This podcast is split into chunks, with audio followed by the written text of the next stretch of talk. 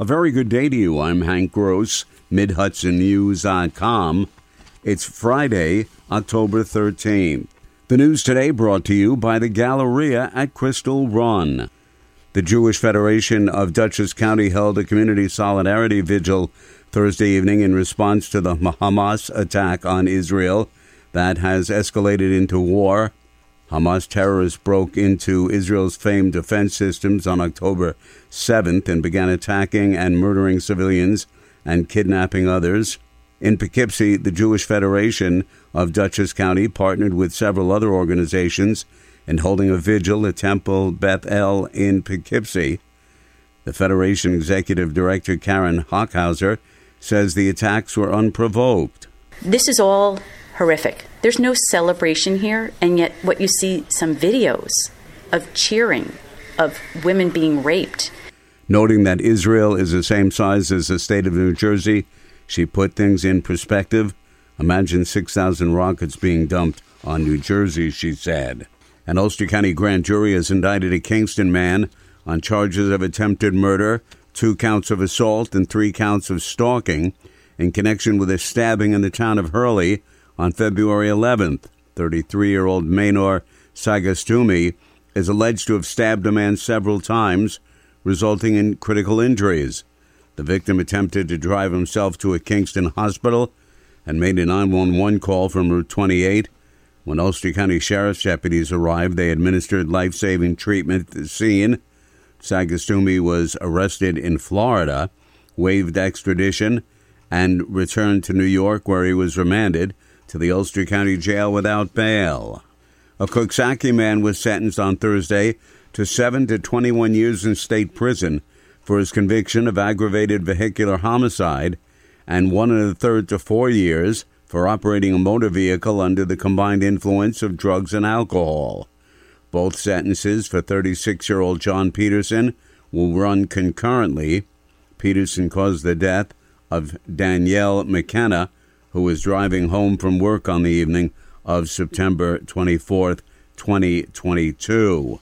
The 2024 Beacon City budget general fund comes in at $25 million, up from the adopted $22 million spending plan for this year. The water and sewer budget adds another $10 million to the calculation. The largest financial hit is the cost of the pension fund, says Mayor Lee Kyriacou. This year, it's $440,000 higher, which is more than a 20% increase. Uh, and that's just a big number. 440,000 is basically 3.5% of our tax levy. So, you know, just handling that alone, if we passed it along to taxpayers before anything else, would be 3.5%, which we are not doing.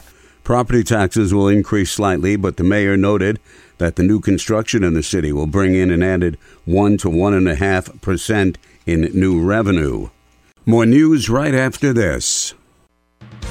Find over 100 retailers allowing you to spend hours shopping safely at the Galleria at Crystal Run. Enjoy the big brands and the diverse selection of family owned stores all in one location. The Galleria at Crystal Run offers dining options for everyone with Fuji 110 Grill, Allen's Mediterranean Grill, and Peru Cuisine. Discover the Mid Hudson Valley's premier shopping, dining, and entertainment destination, the Galleria at Crystal Run. For more information, follow us on Instagram, Facebook, or visit GalleriaCrystalRun.com. Following the charter bus crash on Interstate 84 in Wawayanda last month, in which two people were killed, Senators Charles Schumer and Kirsten Gillibrand and Congressman Pat Ryan have joined in the call for the installation of a crash gate for a local road so that emergency vehicles can have a quick response to accidents on the superhighway. State Senator James Skoufis and Assemblyman Karl Brabenec and Slate Hill fire officials called for installation of the gate immediately after the bus that was carrying students to a Pennsylvania band camp crashed when a tire blew calling Representative George Santos an extraordinary liar. Fellow Republican lawmaker Marcus Molinaro said the House majority is pushing forward with a resolution to expel him. Molinaro says while Congress has a process to follow in cases such as this, the Ethics Committee has not completed its work at this point.